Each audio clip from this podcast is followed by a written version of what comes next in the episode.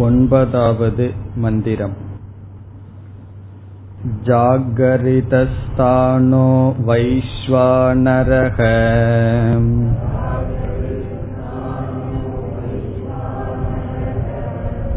अकारप्रथमा मात्रा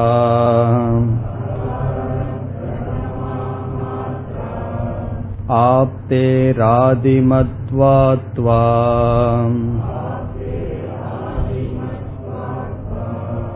आप्नोति कवै सर्वान् कामान्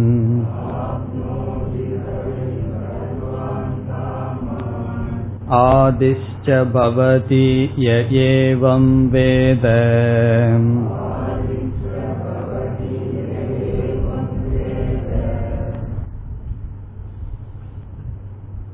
ஓங்கார விசாரத்தில் இப்பொழுது நாம் இருக்கின்றோம் இந்த உலகத்தில் இருக்கின்ற அனைத்தையும் நாம் அறிய வேண்டும். அனைத்தையும் அறிவதனால் மோக்ஷம். அனைத்து என்பது இரண்டாக பிரிக்கப்படுகின்றது. ஒன்று ஆத்மா இனி ஒன்று அனாத்மா. அனாத்மா என்பது நாம் அனுபவிக்கின்ற பிரபஞ்சம் திருஷ்ய பிரபஞ்சம். இதில் நம்முடைய உடல் மனம் இவைகளும் அடங்குகின்றது.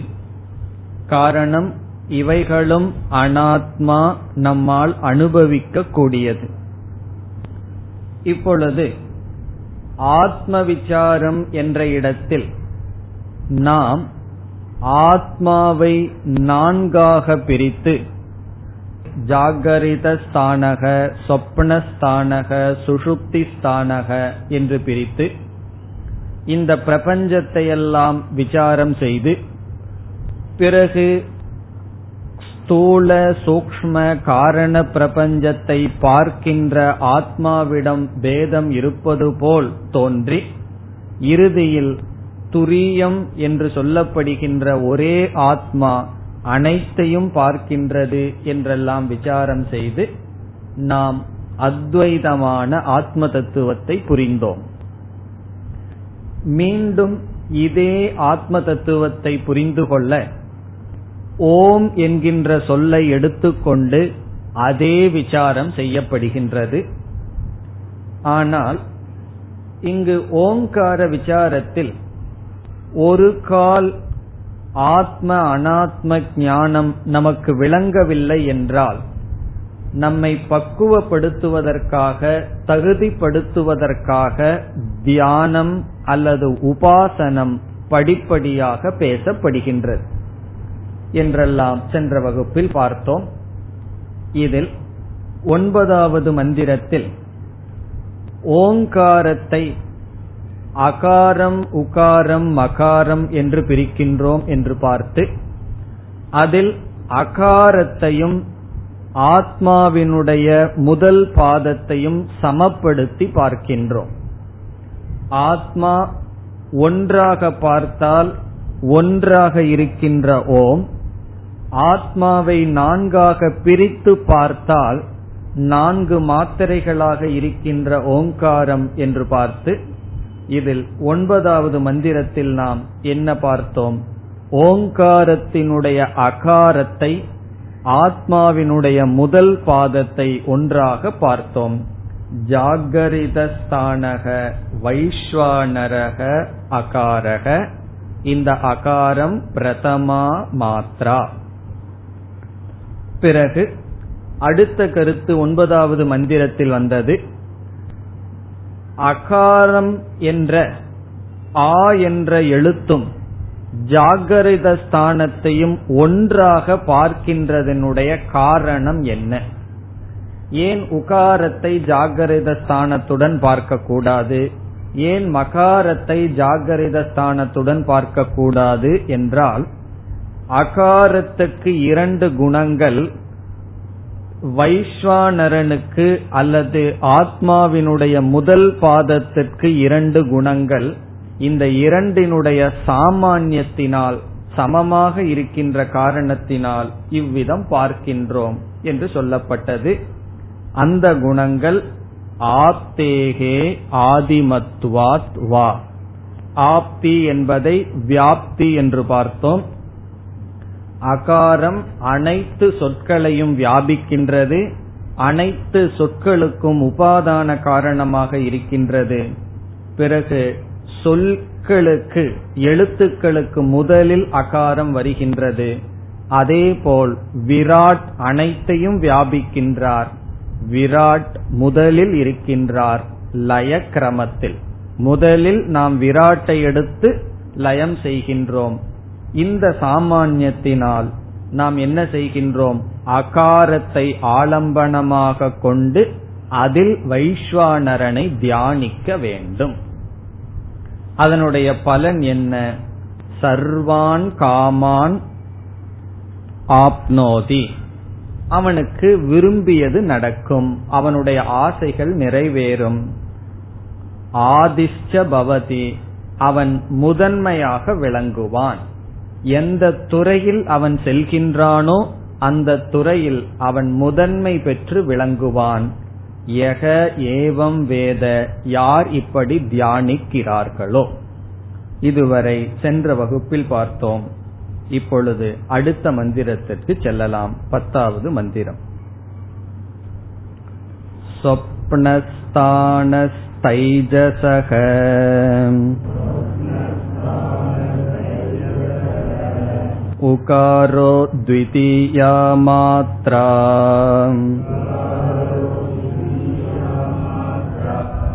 उत्कर्षात् उभयत्वात्वा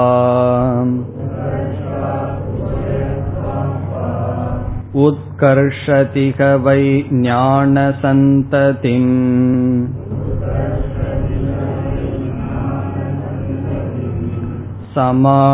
समानश्च भवति नास्या ब्रह्मवित्कुले भवति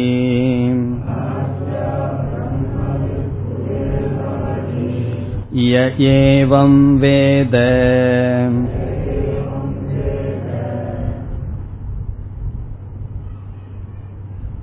இந்த மந்திரத்தில் ஓங்காரத்தினுடைய உகாரமும்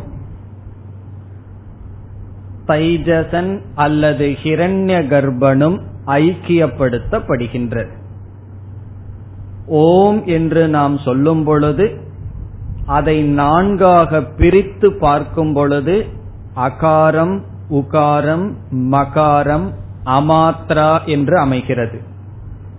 ஒரு தத்துவமாக இருக்கின்ற ஆத்மாவை பிரித்து விசாரம் செய்யும் பொழுது முதல் பாதம் இரண்டாவது பாதம் மூன்றாவது பாதம் துரியம் என்று அமைந்துள்ளது. இதில் ஒவ்வொன்றையும் ஒவ்வொன்றாக சமப்படுத்தி தியானிக்கின்றோம். இரண்டாவது நிலை இங்கு பேசப்படுகின்றது. சொப்னஸ்தானக தைஜசக. மந்திரத்திற்குள் சென்றால் சொப்னஸ்தானக. யார் தைஜசன்? இரண்டாவது பாதம். ஆத்மாவுக்கு இரண்டாவது பாதமாக இருப்பது சொப்னஸ்தானக தைஜசக. இந்த இடத்துல தைஜசக என்பது ஹிரண்ய கர்ப்பன் சமஷ்டியையும் குறிக்கின்ற. சமஷ்டியையும் கிடையாது சமஷ்டியை தான் குறிக்கின்றது ஹிரண்ய கர்ப்பனை குறிக்கின்றது சென்ற மந்திரத்தில் வெஷ்டியை குறித்ததாக நாம் பார்க்கவில்லை வைஸ்வானரன்னு பார்த்தோம். ஆகவே இங்கு சமஷ்டியை குறிக்கின்றது ஹிரண்ய கர்ப்பன். சூக்ம பிரபஞ்சத்துக்கு அதிஷ்டான தேவதை அல்லது ஆதாரமாக அல்லது பிரகாசப்படுத்துகின்ற சைத்தன்யம்.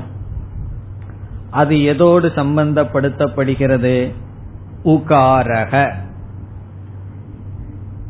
சொப்னஸ்தானக தைஜசக இஸ் ஈக்குவல் டு உகாரக என்று புரிந்து கொள்ள வேண்டும். இந்த உகாரமானது ஓங்காரத்தினுடைய எத்தனாவது மாத்திரை? த்விதீயா மாத்ரா. அகாரக என்பது முதலில் இருக்கின்ற மாத்திரை உகாரக என்பது இரண்டாவது அமைந்திருக்கின்ற மாத்திரை. ஆகவே த்விதீயா மாத்ரா என்றால் இரண்டாவது அமைந்துள்ள மாத்திரை. ஓம்ங்கிற சொல்ல நாம் பிரிக்கும் பொழுது ஆ உ இம் என்று பிரிக்கின்றோம். அதில் இரண்டாவது த்விதீயா என்றால் இரண்டாவதாக அமைந்துள்ள மாத்திரை அது என்ன? உகாரக. அதை எதோடு சமப்படுத்துகின்றோம்? தைஜசக. இந்த தைஜசன் எங்கு இருக்கின்றான்? எங்கு அவனை பார்க்க முடியும்? சொப்னஸ்தானக சொப்பனத்தில் வெளிப்படுகின்ற அல்லது சொப்பனத்தை பிரகாசப்படுத்துகின்ற தைஜசன். இங்கு சமஷ்டி சொப்பனம் சமஷ்டி சூக்ம பிரபஞ்சத்தை பிரகாசப்படுத்துபவர். அந்த ஹிரண்ய கர்ப்பன் உகாரம். அப்ப நம்ம இந்த இடத்துல என்ன செய்யணும் என்றால் உகாரத்தை ஆலம்பனமாக வைத்து ஹிரண்ய கர்ப்பனை தியானிக்க வேண்டும். அதுதான் இங்கு நாம் செய்ய வேண்டியது. ஊ அப்படின்னு சொல்ல நம்ம எடுத்துட்டு என்ன செய்யணும்? உடனே ஹிரண்ய கர்ப்பனை உகாரம் என்ற சப்தத்தில் ஆலம்பனமாக கொண்டு தியானம் செய்ய வேண்டும். அதுதான் இந்த மூன்று மந்திரங்கள்னு நாம் ஏற்கனவே பார்த்திருக்கின்றோம். ஒன்பது பத்து பதினொன்று இந்த மூன்றும் உபாசனை அல்லது தியானம். என்ன செய்கின்றோம்? ஒவ்வொரு அக்ஷரத்தையும் ஒவ்வொரு ஸ்தானத்தையும் சமப்படுத்தி நாம் தியானம் செய்கின்றோம். அதனுடைய பலனும் பிறகு எதற்காக உகாரத்தையும் தைஜசனையும் அல்லது ஹிரண்ய கர்ப்பனையும் சமப்படுத்தப்படுகிறது என்ற காரணமும் வருகின்றது. இனி அடுத்த பகுதியில் என்ன காரணத்தினால் உகாரத்தை ஹிரண்ய கர்ப்பனுடன் சமப்படுத்துகின்றோம்? அல்லது என்ன காரணத்தினால் உகாரத்தை ஆலம்பனமாக ஹிரண்ய கர்ப்பனுக்கு சொல்கின்றோம். இப்ப ஹிரண்ய கர்ப்பனை தியானிக்கிறதுக்கு உகாரத்தை எடுத்துக்கொண்டதினுடைய காரணம் என்ன? மாண்டூக்கிய உபனிஷத்தெல்லாம் படிச்சு முடிச்சு உங்ககிட்ட கொஸ்டின் கேட்கணும்னா கேள்வி பதில் இப்படித்தான் கேட்கணும்.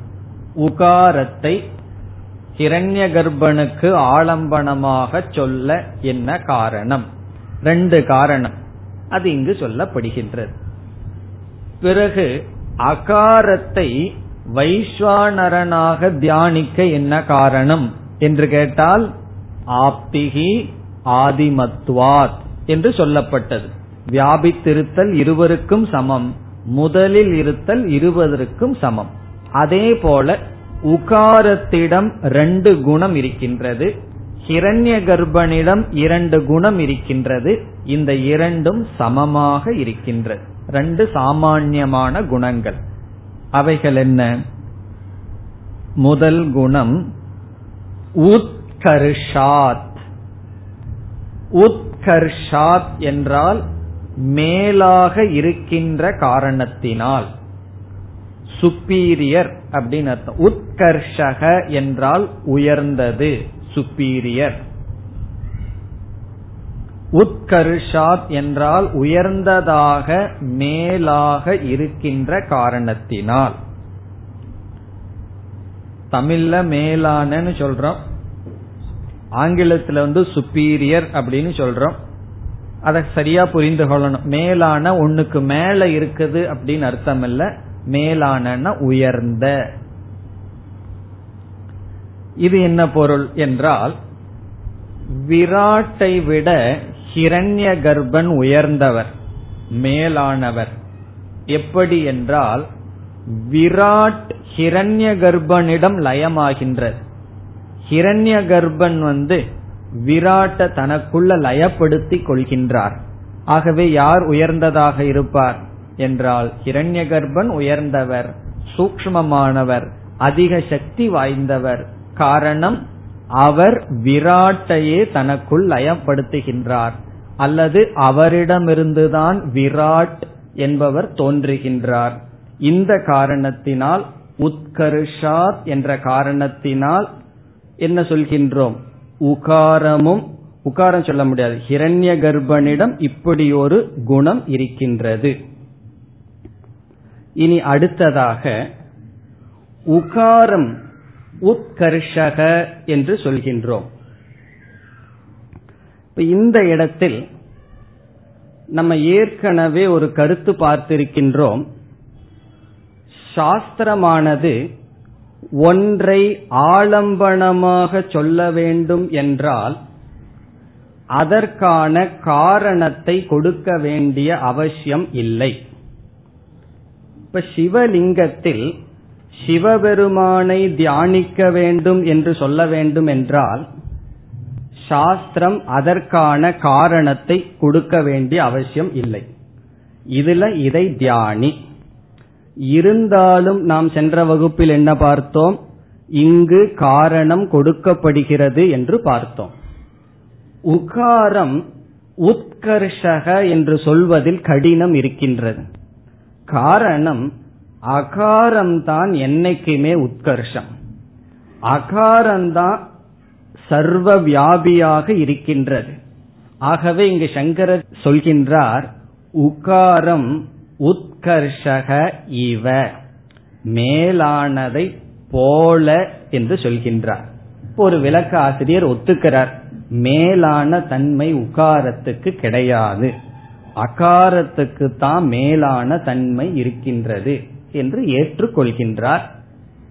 வேறொரு கோணத்துல அப்போ இந்த பொருத்தம் இல்லையே என்று நினைக்கும் பொழுது நாம் என்ன பதில் சொல்லலாம்? அகாரம் உகாரம் மகாரம்ங்கிற இடத்தில் அகாரம் என்பது அனைத்து சப்தங்களுக்கும் உபாதான காரணம்னு பார்த்திருக்கோம். பிறகு அனைத்து சப்தங்களையும் உகாரமானது காட்டுகின்றது. ஆ என்ற சப்தத்திலிருந்து தான் கணக்கற்ற சப்தங்கள் வந்தது. ஈ உ ஏ ஓ அனைத்து சப்தங்களும் ஆவை முக்கியமாக உபாதானமாக கொண்டு வந்தது. பிறகு உ என்ற சொல் எழுத்தானது அனைத்து சப்தங்கள் அகாரத்திலிருந்து வந்த அனைத்து சப்தங்களையும் அது குறிப்பதாக நாம் பொருள் கொண்டுள்ளோம். ஆகவே உகாரம் அகாரம் உட்பட அனைத்து நாம ரூபங்களுக்கும் அது ஒரு உதாரணமாக இருக்கின்ற காரணத்தினால் அது உயர்ந்தது என்று சொல்லலாம். இதுக்கு ஒரு உதாரணம் சொன்னா நமக்கு புரிந்துவிடும். களிமண் மேலானதா அல்லது பானை மேலானதா என்று கேட்டால் நம்ம எது உயர்ந்ததுன்னு சொல்லுவோம்? எது சொல்லணும் உயர்ந்ததுன்னு சொல்லி. களிமண் தான் உயர்ந்ததுன்னு சொல்லணும். பானை மேலானதுன்னு சொன்னா பானைய உடைச்சிட்டோம் அப்படின்னா அங்க களிமண் இருக்கும் ஆனா பானை இருக்காது. இப்ப மேலானதுன்னு சொல்லும் பொழுது களிமண் இல்லாத போதும் பானை இருக்கணும். அப்பதான் பானைக்கு உயர்ந்த ஸ்டேட்டஸ் கிடைக்கும். அது கிடைக்க வாய்ப்பில்லை.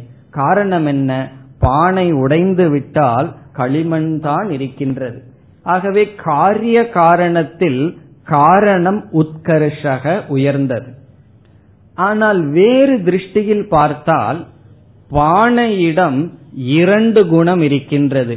அது களிமண்ணாகவும் இருக்கின்றது பானைங்கிற புதிய நாம ரூபத்துடனும் இருக்கின்றது. அப்ப களிமண் வேறு கோணத்தில் பார்த்தால் பானை களிமண்ணை விட உத்கர்ஷக. காரணம் களிமண்ணிடம் களிமண்கிற தன்மை மட்டும் இருக்கின்றது பானையிடம் களிமண் என்ற தன்மையும் அதனுடன் நாமரூபமான கடக பானை என்ற தன்மையும் இருக்கின்றது. அந்த நோக்கில பார்த்தால் உகாரத்திடம் என்ன இருக்கின்றது? அகாரமும் அதற்குள் ஒடுங்குகின்றது. உபாதான காரணம் தானே. பிறகு மற்ற நாம ரூபங்களும் அதற்குள் ஒடுங்குகின்றது. அப்ப என்ன சொல்லிவிடலாம்?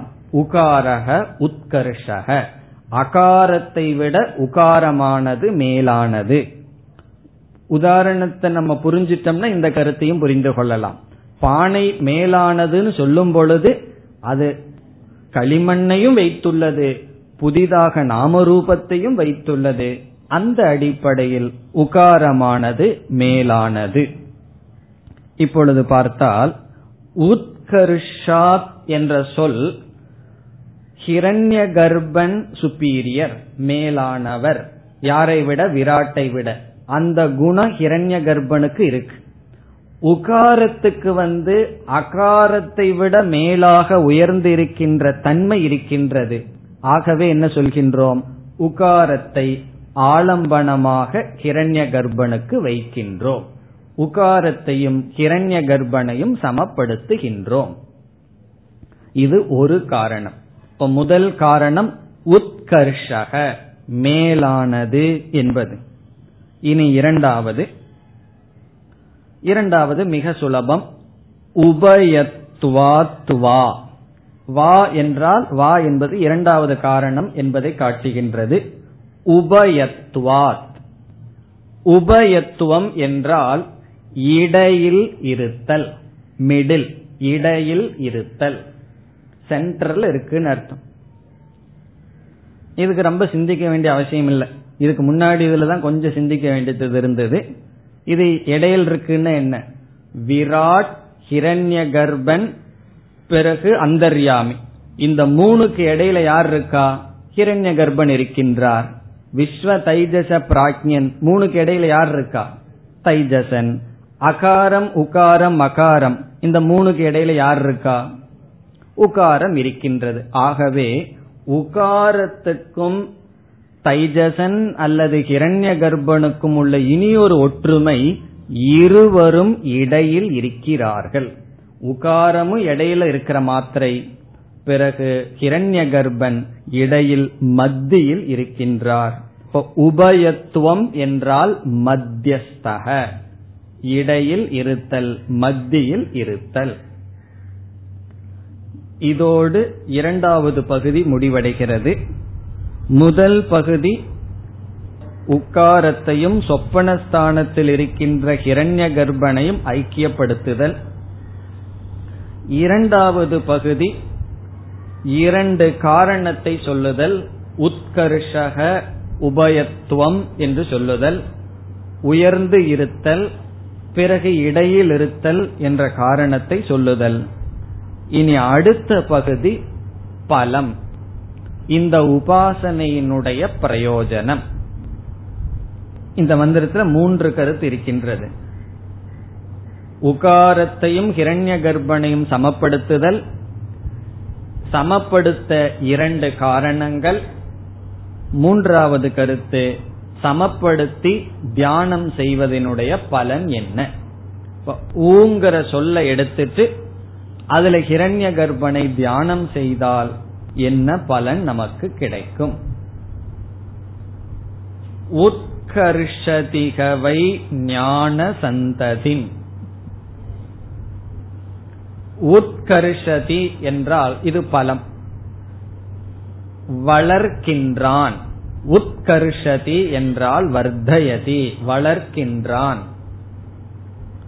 எதை வளர்க்கின்றான் அந்த உபாசகன்? ஞான சந்ததி. இங்கு சந்ததி என்றால் பரம்பரை. ஞான பரம்பரையை அவன் வளர்க்கின்றான். இப்படி ஒரு உபாசனை ஒருத்தன் செஞ்சா அவன் என்ன செய்வானா? ஞானத்தினுடைய பரம்பரையை ஞானத்தின் பாரம்பரியத்தை வளர்ப்பான்.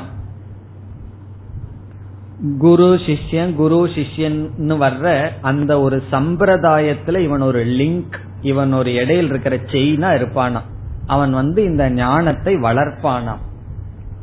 அவனுக்கு வந்து ஒரு நல்ல சிஷ்யன் கிடைப்பார்.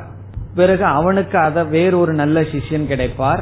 இப்படி இந்த ஞானத்தை வளர்க்க இந்த உபாசகன் பயன்படுவான். இந்த உபாசனையினுடைய பலன் இந்த ஞானத்தை வளர்க்க அவன் காரணமாக இருப்பான். இப்ப ஞான சந்ததியை அவன் வளர்த்துவான். பிறகு இனி ஒரு பலன் என்ன? இது ஒரு பலன். சமானகச்ச பவதி. அவன் நண்பர்களிடத்திலும் பகைவர்களிடத்திலும் சமமாக இருப்பான். சமானக பவதின சமமான மனநிலையை அடைவான். அப்படி ஒரு மனசு அவனுக்கு கிடைக்குமா என்ன மனம்? நண்பர்களிடமும் பகைவர்களிடமும் சமமாக பார்க்கின்ற மனதை அவன் அடைவான். சமானக பவதி. இனி ஒரு பலம். இந்த ஹிரண்ய கர்ப்ப உபாசனத்துக்கு ரொம்ப பலன் சொல்லப்படுது. மூணு பலன் சொல்லப்படுது. அவன் ஞான சந்ததியை வளர்ப்பானாம். சமமாக எல்லோரிடமும் நடந்து கொள்வானாம். ந அஸ்ய அப்ரம்மவித் குலே பவதி. பிரிச்சு படிக்கும்போது நாஸ்யா பிரம்மவித்னு படிக்கும்போது அப்ரம்மவித் அஸ்ய குலே ந பவதி. பிரம்மவித் என்றால் பிரம்மத்தை அறிந்தவர்கள். அப்ரம்மவித் என்றால் பிரம்மத்தை அறியாதவர்கள்.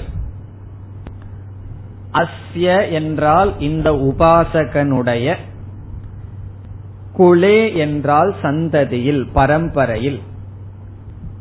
இந்த உபாசகனுடைய குரு சிஷ்ய பரம்பரையில் அவனுடைய குலத்தில் என்றால் சாஸ்திரத்துக்கு வந்ததுக்கு அப்புறம் குலம்ங்கிறது வந்து பையன் பேரன் அந்த குலம் கிடையாது. சிஷ்யன் சிஷ்யனுடைய சிஷ்யன் சொல்லி சிஷ்ய பரம்பரையத்தான் குலம் அப்படின்னு சொல்றது.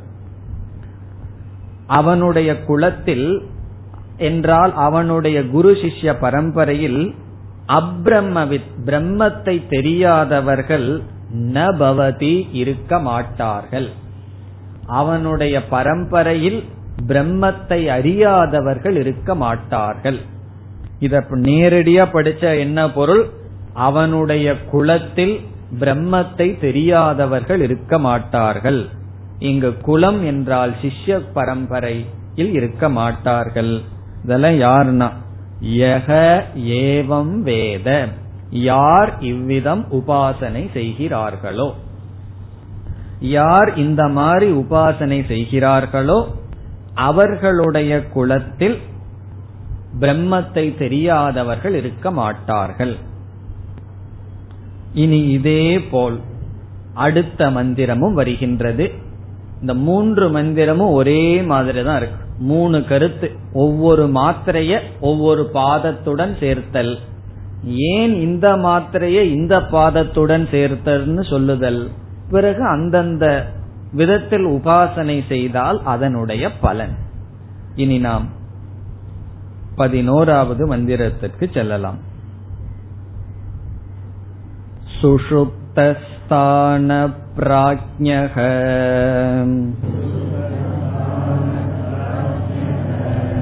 मकारस्तृतीया मात्रा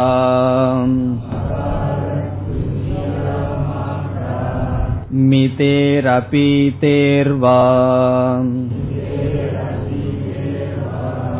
मिनोति क वै इदगुं सर्वम् मिनोति क वा इदगुं सर्वम्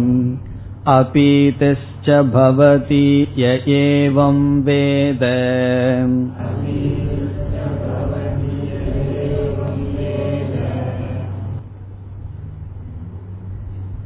இந்த மந்திரத்தை படிக்காமலேயே நீங்க சொல்லணும் இதுல மூணு கருத்து என்னென்ன இருக்க வேண்டும் ஒன்று மகாரத்தையும் அந்தர்யாமி அல்லது பிராக்ஞன் இந்த இடத்துல எல்லாம் சமஷ்டி வெஷ்டிய ஒன்றாகவே எடுத்துக்கொண்டு பேசப்படுகிறது. அந்தர்யாமி. அந்தர்யாமிக்கு என்ன லட்சணம்? சமஷ்டி காரண சரீர அபிமானி ஆத்மா. அனைத்து காரண சரீரத்தையும் அல்லது மாயையை பிரகாசப்படுத்துகின்ற ஆத்மா. அந்த அந்தர்யாமி அல்லது இங்கு பிராக்ஞன்னு சொல்லி இருக்கிறதுனால பிராக்ஞன்கிற சொல்லை பயன்படுத்தினால் பிராக்ஞனையும் மகாரத்தையும் சமப்படுத்துதல் முதல் கருத்து. இரண்டாவது கருத்து மகாரத்தையும் பிராக்ஞனையும் சமப்படுத்த என்ன காரணம்? இங்கு ரெண்டு காரணம் சொல்லப்படுகிறது. மூன்றாவது கருத்து பலன். இந்த உபாசனையினுடைய பிரயோஜனம் என்ன? இந்த மூன்று கருத்து இதில் வருகின்றது. இனி மந்திரத்திற்குள் சென்றால் சுஷுப்தஸ்தானக பிராஜ்யக பிராஜ்யன் என்பவர் யார்? சுஷுப்தஸ்தானக. சுஷுப்தஸ்தானத்தில் இருக்கின்ற பிராஜ்யன் இங்கு சமஷ்டி ஜீவராசியினுடைய சுஷுப்தி எடுத்துட்டோம்னா அதில் இருக்கின்ற பிராஜ்யன் தான் அந்தர்யாமி என்று நாம் சொல்கின்றோம்.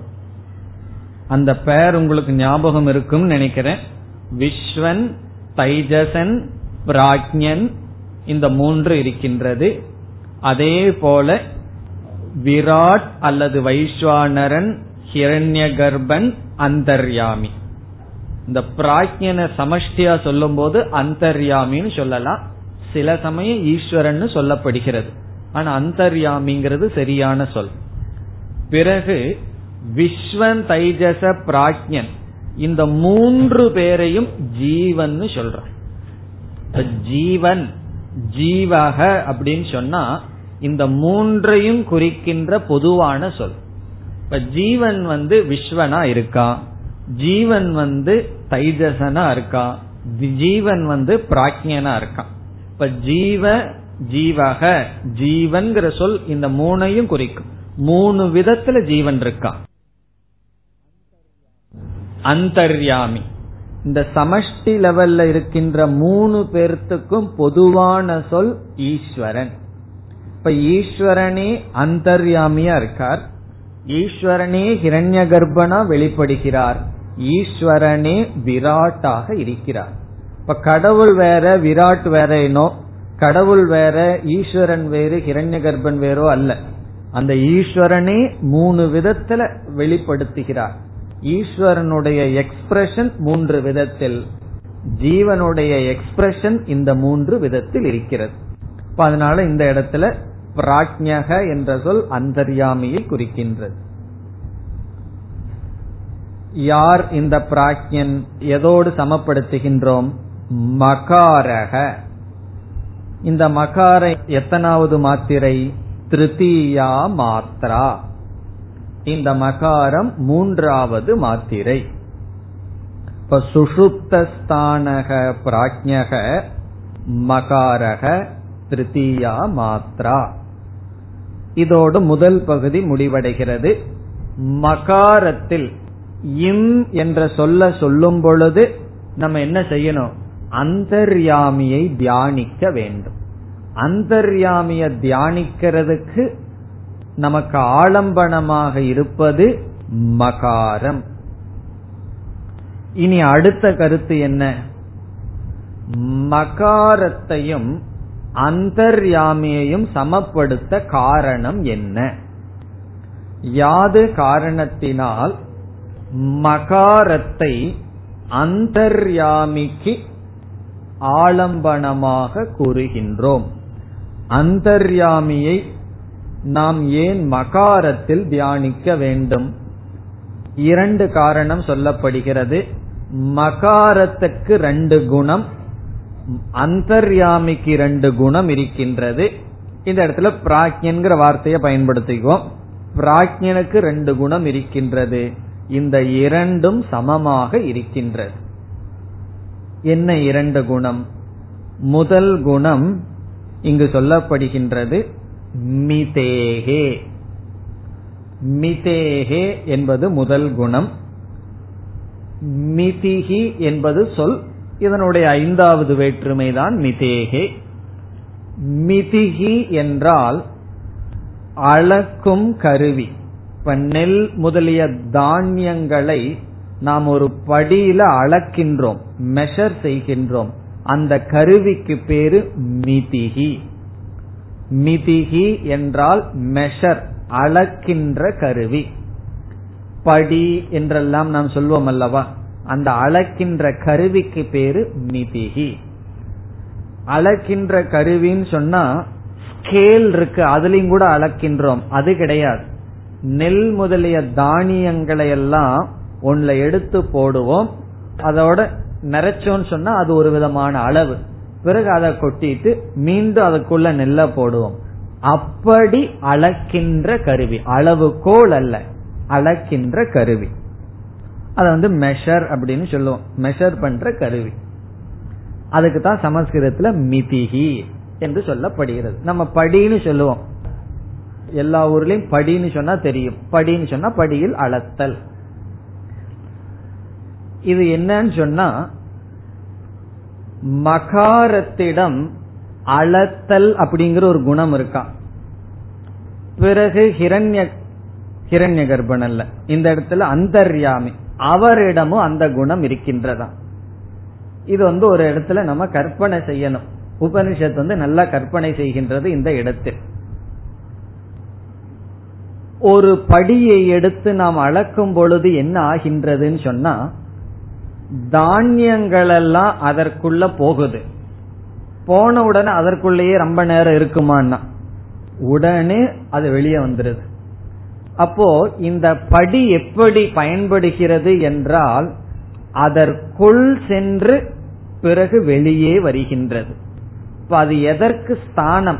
அது எதற்கு அது எப்படி இருக்கின்றது என்றால் உள்ள வாங்கி வெளியே விடுவதற்கு அது காரணமாக மத்தியில் இருக்கின்றது.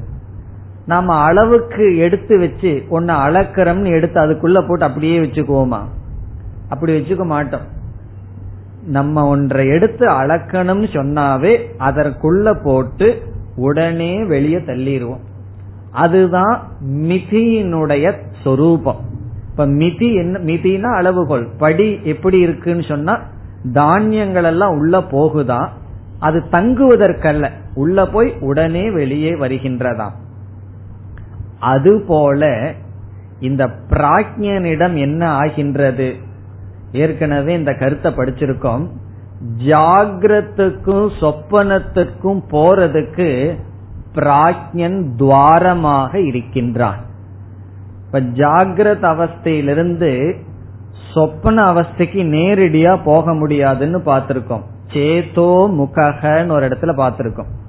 அஞ்சாவது மந்திரத்துல பார்த்திருக்கோம். சேதோ முகக அதுல என்ன பார்த்திருக்கோம் சொன்னா ஜாகிரத அவஸ்தையிலிருந்து சொப்பன அவஸ்தைக்கு பிராக்ஞன் வழியா தான் போக முடியும். இப்ப விழிச்சிட்டு இருக்கோம் கனவு காணணும்னு சொன்னா நேரடியா விழிப்பிலிருந்து கனவு போக முடியாது. ஒரு குறுகிய காலமாவது உறங்கி பிராக்ஞனா மாறி பிறகு கனவுக்கு போறோம்.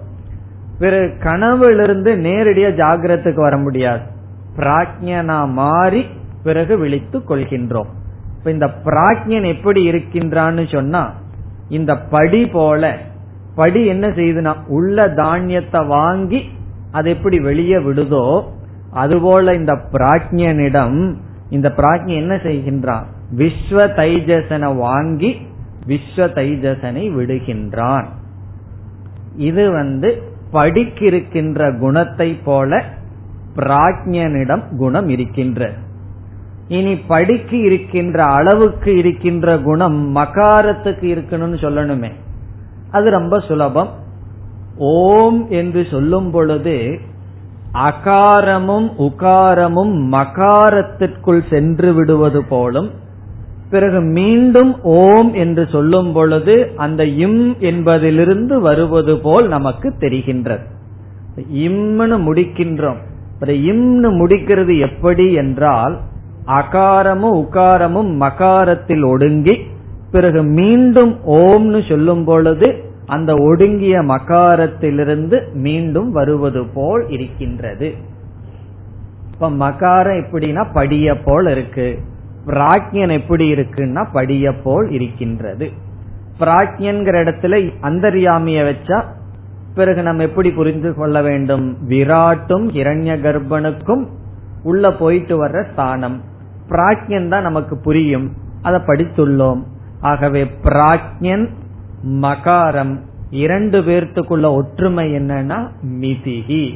படியை போல் இருப்பதனால்.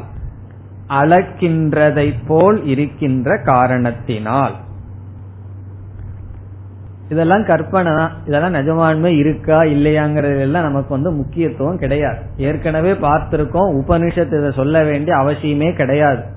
மகாரத்துல அந்தரியாமைய தியானம் பண்ணுனா கேள்விக்கு இடம் கிடையாது. ஏன்னா உபனிஷத் அப்படித்தான் சொல்லி இருக்கு தியானத்துல விசாரம் கிடையாது. கர்மத்துல விசாரம் கிடையாது. ஞானத்துலதான் நமக்கு விசாரம். இருந்தாலும் உபனிஷத் சொல்கின்றது.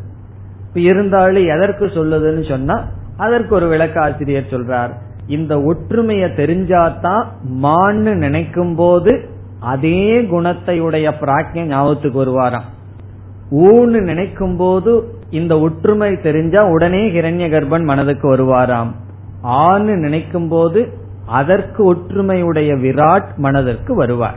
ஆகவே உபனிஷத் வந்து மனதிற்குள் அந்தந்த தத்துவம் வருவதற்காக இந்த ஒற்றுமையை சொல்கிறது என்று சொல்கின்றார். இது முதல் ஒற்றுமை. இனி இரண்டாவது ஒற்றுமை அபிதேகே. அபிதேகே என்றால் அபீதிகி அபீதிகி என்றால் லயஸ்தானம். அபீதேகே என்றால் லயஸ்தானமாக இருக்கின்ற காரணத்தினால். அபீதேர்வா. லயஸ்தானம் என்றால் என்ன? இதுவும் மிகவும் எளிமையான கருத்துதான். அந்தர்யாமி விராட்டுக்கும் ஹிரண்ய கர்ப்பனுக்கும் லயஸ்தானமாக இருக்கின்றார்.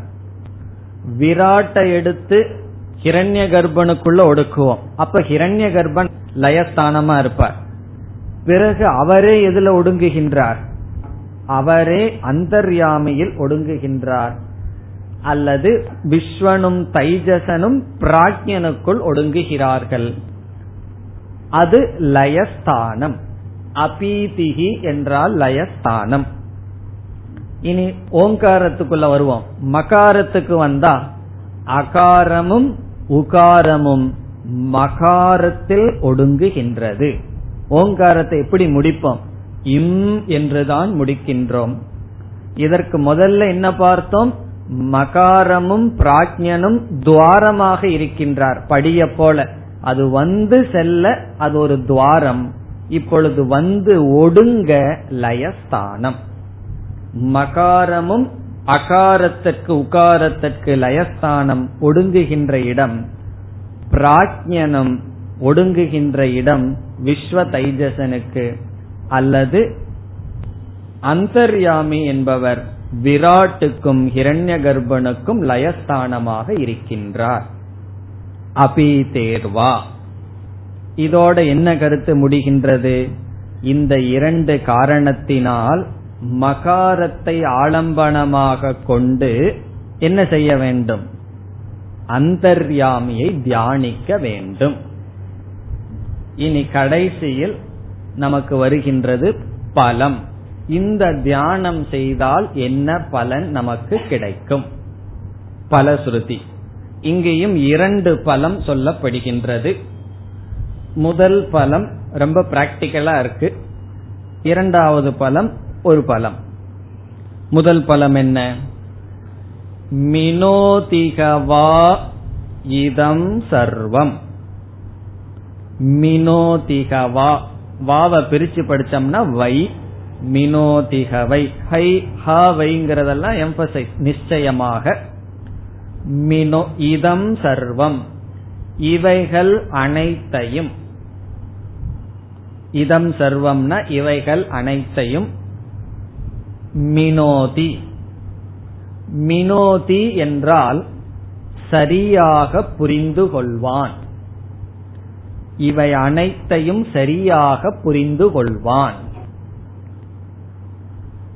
இதனுடைய பொருள் என்னவென்றால் இந்த உலகத்தில் அவன் சரியான தீர்மானத்தை செய்வான். இங்கிலீஷ்ல வந்து ஜட்ஜ்மெண்ட் என்று சொல்வது. ஜட்ஜ் பண்றது. ஒவ்வொருத்தரையும் அளத்தல் அதற்கு பேரு ஜட்ஜ் பண்றதுன்னு சொல்றது. இப்போ ஒருவரோட நம்ம பழகிறோம். ஒரு மாதம் பழகினதுக்கு அப்புறம் ஒருவர் நம்ம கிட்ட கேக்குறார். அவரோட நீ பழகிட்டு இருக்கிறீரே அவர் எப்படி அப்படின்னு நம்ம கிட்ட கேக்குறார். பிறகு நம்ம என்ன சொல்றோம்? அவரை பற்றிய அபிப்பிராயத்தை சொல்றோம். அவர் இப்படிப்பட்டவர் இந்தந்த குணத்தை உடையவர் இப்படியெல்லாம் அவர் நடந்து கொள்வார் என்றெல்லாம் சொல்றோம். இது என்னன்னு சொன்னா அவரை பற்றி நம்முடைய ஜட்ஜ்மெண்ட் அந்த ஜட்ஜ்மெண்ட் தான் இங்க மினோதி என்று சொல்லப்படுகிறது. அதான் தீர்மானம் அல்லது அபிப்பிராயம். சரியான தமிழ் வார்த்தை சொல்லணும்னா புரிந்து கொள்ளுதல். அவரை நாம் எப்படி புரிந்து கொள்கின்றோம்? அவரை பற்றி நம்முடைய ஒப்பீனியன் நம்முடைய கருத்து. இப்படி இந்த உபாசனையினுடைய பலன் என்னன்னா இந்த உலகத்துல அவன் சரியான ஒப்பீனியன் சரியான கருத்தை வைத்திருப்பான் சரியான ஜட்ஜ்மெண்ட் அவனுக்கு கிடைக்கும். அவனுடைய புத்தி வந்து சூழ்நிலைகளை கரெக்டா ஜட்ஜ் பண்ணுமா. இதுதான் அப்படின்னு சொல்லி அவனுக்கு வந்து தீர்மானம் செய்கின்ற சக்தி கிடைக்கும். இது பலன். இது ரொம்ப முக்கியமான பலன். நம்ம வாழ்க்கையில பார்த்தோம்னா எல்லா துயரத்துக்கும் காரணம் ராங் ஜட்ஜ்மெண்ட் தப்பா புரிஞ்சு கொள்றதுதான் எல்லா துயரத்துக்கும் காரணம். நம்ம வாழ்க்கையில எதை அடையணும்னா ஒருத்தன் வாழ்க்கையினுடைய முன்னேற்றத்திற்கு என்ன காரணம்னா ரைட் ஜட்ஜ்மெண்ட் சரியாக புரிந்து கொள்ளுதல் சரியாக அளத்தல். அந்த மிதிகின்னு சொன்னா அளத்தல் இருக்கே அதே ரூபமான பலன்.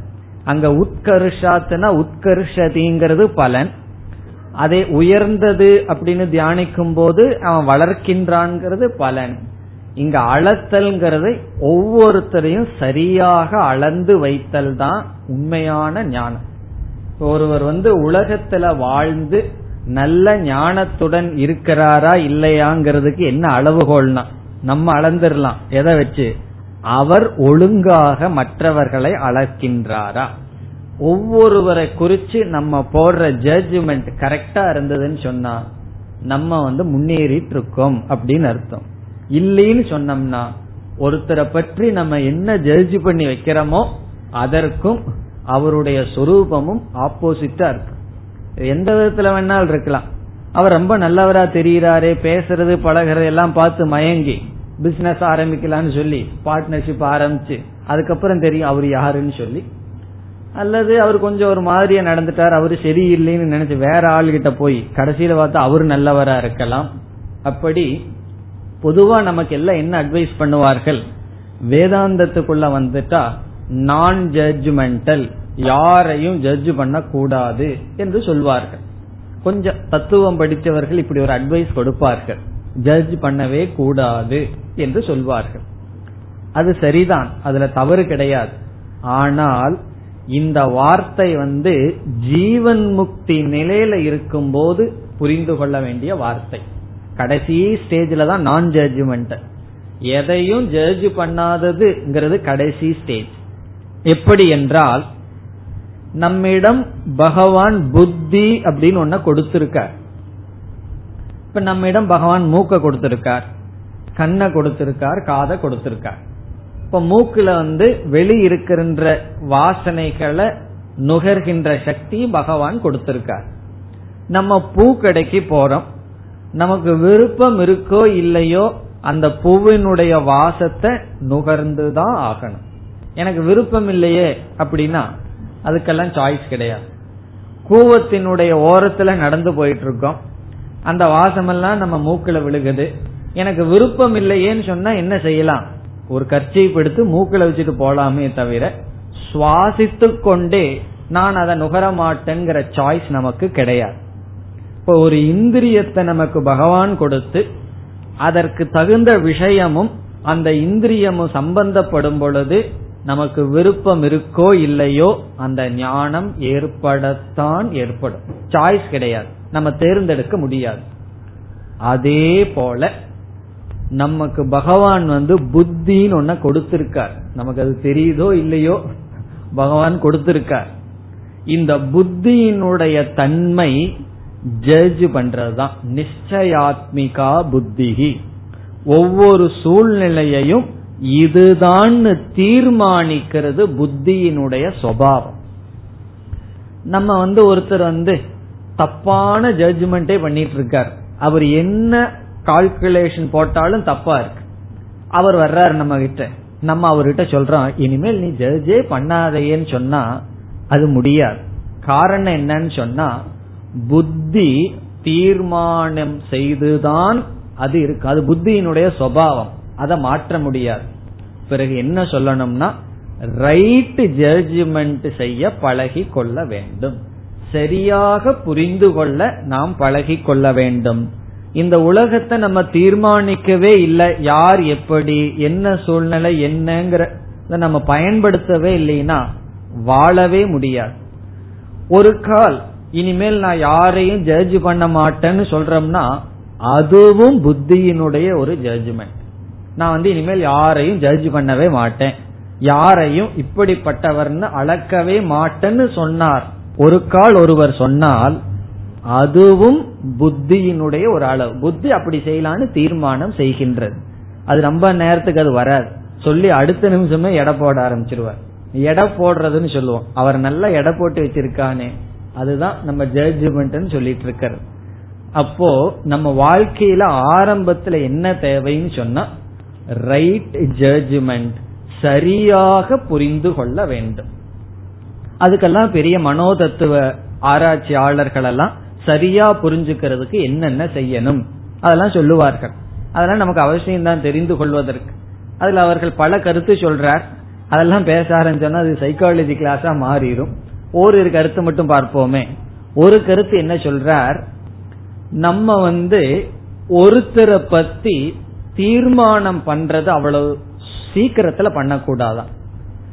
பொறுமை வந்து புத்தியில இருக்கணும்னு சொல்றார். சரி கொஞ்சம் பொறுத்துக்குவோம். இவர் இப்படி பிஹேவ் பண்றார். இதனால இப்படிப்பட்டவர்னு என் புத்தி சொன்னாலும் இன்னும் கொஞ்சம் பொறுமையா இருந்து ஜட்ஜ் பண்ணலாம். இனி கொஞ்சம் பொறுமையா இருந்து தீர்மானம் செய்யலாம்னு சொல்லி ஒரு மனிதர் ஒரு சூழ்நிலை இத நம்ம தீர்மானிக்கிறத அவ்வளவு சுலபமா செய்யக்கூடாதான். நம்ம வந்து எல்லாத்துலயும் அவசரமா இருக்கோம். சாப்பிடுறது முதல் கொண்டு நடக்கிறது முதல் கொண்டு அந்த அவசரமானது புத்தியிலையும் செஞ்சிடறோம். அப்ப புத்தியில பொறுமை என்னன்னு சொன்னா ஒரு சூழ்நிலையில உடனே ஜட்ஜ் பண்ணக்கூடாது. ஒருவர் கோபமா ஒரு வார்த்தை பேசிட்டா ஓஹோ இவர் இப்படிப்பட்டவர் தான் முடிவு பண்ணக்கூடாது. ஒருவர் அப்படியே சிரிச்சு ஏதோ மாதிரி பேசிட்டாருன்னா உடனே உருகியும் போய் ஜட்ஜ் பண்ணிடக்கூடாது. பொறுமையா இருந்து பார்ப்பான். மறுபடியும் எப்படி பேசுறாருன்னு மறுபடியும் ஒரு சந்தர்ப்பத்துல எப்படி நடந்துக்கிறாருன்னு பார்க்கலான்னு சொல்லி போஸ்ட்போன் பண்ணணும் ஜட்ஜ்மெண்ட் எந்த மனிதனை குறித்தும் நம்ம வந்து மெதுவா ஜட்ஜ்மெண்ட் எடுக்கணும். இப்படி எல்லாம் பல காரணங்கள் சொல்லுவார்கள். பிறகு வாழ்க்கையில நம்ம வெற்றி அடைவதற்கு என்ன காரணம்? சூழ்நிலைகள்ல நம்ம வெற்றிகரமா வாழ்க்கையில முடிக்கிறோம்னு சொன்னா ஒருவருடைய செயல்ல இருந்து ஜட்ஜ்மெண்ட் பண்ணக்கூடாதான் அந்த செயலுக்கு பின்னாடி இருக்கிற கண்ணுக்கு தெரியாத ஆட்டிடியூட கண்டுபிடிக்கணுமா? ஒருத்தருடைய சொல் ஒருத்தருடைய மூமெண்ட்ல இருந்து ஜட்ஜ் பண்ணவே கூடாதான். தீர்மானம் பண்ணக்கூடாது. அதற்கு பின்னாடி என்ன காரணம்னு தெரிஞ்சுதான் ஜட்ஜ் பண்ணணும். ஆனா நம்ம வாழ்க்கையில பார்த்தா தொண்ணூத்தொன்பது சதவீதம் அவர் எப்படிப்பட்டவராக இப்படி பேசுகிறார் இப்படி செயல்படுகிறார்னு நம்ம பார்க்க மாட்டோம். எப்படி செயல்படுகிறார்னு பார்த்து இப்ப நம்ம இட பொருள் இருக்கு பதவி இருக்குன்னா ஒருவர் வந்து ஏதோ மாதிரி குழஞ்சு பேசுறாருன்னா காரணத்தை கண்டுபிடிக்கணும். இப்படி அவர் பேசுறதனுடைய பாவனை ஆட்டிடியூட் என்னன்னு கண்டுபிடிக்கணும். அதை வச்சுதான் அவர் யார் எப்படிப்பட்டவர்னு தீர்மானிக்கணும். அதுக்கு ஒரு நல்ல உதாரணம் சொன்னது. அந்த உதாரணம் என்னவென்றால் ஒரு முறை வந்து இது நிஜமா நடந்த நிகழ்ச்சி. ஒரு வார் வந்தது யுத்தம் வந்தது அப்ப வந்து சேரியில் இருக்கிற குழந்தைகளுக்கெல்லாம் சாப்பாடு இல்லாம போய் அவர்களையெல்லாம் ஒரு இடத்துல வைக்க வேண்டிய சூழ்நிலை வந்து விட்டது அது கவர்மெண்ட் வந்து அவர்களை எல்லாம் ஒரு இடத்துல பாதுகாப்பா வச்சிருக்கு. அந்த குழந்தைகள் எல்லாம் சேரியில் இருக்கிற குழந்தைகள்.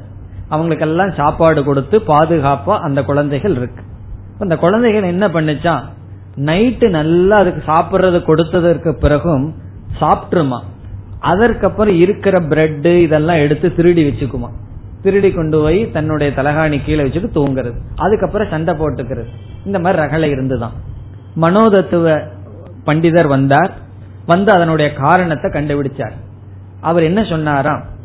சாப்பிட்டதற்கு பிறகு நைட்டு எல்லாத்துக்கும் வயிறார சாப்பிட்டதற்கு பிறகு எல்லார் கையிலையும் ஒவ்வொரு ரொட்டி தொண்டை கொடுத்துட்டாராம். கொடுத்துட்டு இதைய நீங்க சாப்பிடக்கூடாது. இத வந்து கையிலேயே பத்திரமா வச்சுக்கணும். ஆனா பசிச்சதுன்னா மீண்டும் கேளுங்க நாங்க மீண்டும் ரொட்டியை கொடுக்கறோம். இது எதற்குனா சும்மா கையில வச்சுக்கிறதுக்குன்னு சொன்னாராம். ஆனா நிபந்தனை என்ன? இதை சாப்பிடக்கூடாது. அன்னைக்கு நைட்ல இருந்து குழந்தைங்க நிம்மதியா தூங்குச்சா? ரகலையே கிடையாதாம். அப்ப அவர் என்ன ஜட்ஜ் பண்ணார்னு சொன்னா குழந்தைகளுடைய ரகலைக்கு காரணம் சேரியிலிருந்து வந்த குழந்தைகள். அடுத்த வேலை கிடைக்குமோ கிடைக்காதோன்னு தெரியாம கையில இருக்கணும். ஏதாவது கையில இருக்கணும். அப்பதான் அந்த குழந்தைகளுக்கு ஒரு பாதுகாப்பு. உணவு கையில இருந்தா தான் அந்த குழந்தைகளுக்கு ஒரு பாதுகாப்பு. அதனால ரொட்டியை கொடுத்துட்டார். சாப்பிட அது சாப்பிடறதுக்காக அந்த குழந்தை வச்சுக்கல. ஒரு இன்செக்யூரிட்டிக்காக அந்த குழந்தை வச்சிருக்கு. அதுக்கப்புறம் ஒரு ப்ராப்ளம் இல்லாம சால்வ் ஆச்சு. இதெல்லாம் நம்ம நாட்டுல நடக்கல. வெளியூர்ல நடந்த விஷயம். நம்ம நாட்டுல யாராவது இந்த மாதிரி சிந்திச்சு செய்கிறார்களா? அப்படி செஞ்சா நல்லது. இப்ப இதுல இருந்து அந்த மனோதத்துவ ஆசிரியர் என்ன சொல்றார்? அந்த குழந்தையினுடைய சண்டை போட்டதை காரணமா வச்சுட்டு நம்ம முடிவெடுத்து பனிஷ்மெண்ட் கொடுக்க கூடாது. அதற்கு பின்னாடி இருக்கிற காரணத்தை கண்டுபிடிக்க வேண்டும். அதுக்கப்புறம் ஜட்ஜ் பண்ணணும். அதுக்கப்புறம் செயல்படணும் என்று விளக்கம் சொன்னார். அதே போல சரியா இந்த உலகத்தை ஜட்ஜ் பண்ணணும்னு சொன்னா செயலை பார்க்க கூடாது. செயலுக்கு பின் இருக்கின்ற காரணத்தை பார்க்க வேண்டும். இப்படி எல்லாம் பல காரணங்கள் சொல்கிறார்கள். கடைசியா என்னன்னா இந்த உலக வாழ்க்கையில மோக்ஷங்கிறது பின்னாடி வருது. அது அப்புறம் பார்ப்போம். அதற்கு முன்னாடி ரிலேட்டிவ் பீஸ் ரிலேட்டிவா மக்களிடத்துல வாழ்ந்து ஒரு மன நிறைவு வேணும்னா சரியாக சூழ்நிலையையும் மனிதர்களையும் புரிந்து கொள்ள வேண்டும். நம்ம தப்பா புரிந்து கொள்வதனாலதான் எல்லா விதமான கஷ்டங்களும். இந்த உபாசனையினுடைய பலன் என்னன்னா மினோதிகவை இதம் சர்வம். அனைத்தையும் சரியாக புரிந்து கொள்வான். Right judgement right time right place என்று சொல்வார்கள். சரியான இடத்துல சரியான காலத்துல சரியாக தீர்மானம் செய்வான். இது ஒரு பலம். இனி இனி ஒரு பலம் என்னவாம் அபீதிஷ பவதி ஏவம் வேத. இரண்டாவது பலன் என்னன்னு சொன்னா அவன் வந்து இறந்ததற்கு பிறகு அடுத்த கல்பம் வரை ஜென்மம் இருக்காது. அவன் இந்த உபாசகன் ஞானத்தை அடையாம இறந்துடுறான் இந்த யுகமெல்லாம் முடிஞ்சு பிரளயம் வந்து அடுத்த சிருஷ்டிய பகவான் செய்யும் போதுதான் பிறப்பான். அது வரைக்கும் அவன் வந்து பிரகிருதி லயமாக இருப்பான். இதற்கு பேரு பிரகிருதி லயக அப்படின்னு சொல்றது. பிரகிருதி லயம்னு சொன்னா இந்த கல்பம் முழுவதும் இந்த சிருஷ்டி முழுவதும் அவன் வந்து மாயையுடன் இருப்பான். அவன் மீண்டும் பிறக்க மாட்டான். அதிக நாள் அவனுக்கு ரெஸ்ட் கிடைக்கும். அபீதிகி என்றால் அவன் இந்த கல்பம் முழுவதும் பிறப்பில்லாமல் இருப்பான். அடுத்த சிருஷ்டி வர்ற வரைக்கும் அவனுக்கு ரெஸ்ட் யாரு? ய ஏவம் வேத. இந்த உபாசனையை யார் செய்கிறார்களோ? மேலும் அடுத்த வகுப்பில் தொடரலாம். ॐ पूर्णमधपूर्णमिधं पूर्णात्पूर्णमुदच्छते पूर्णस्य पूर्णमादाय पूर्णमेवावशिष्यते ॐ शान्ति शान्ति शान्तिः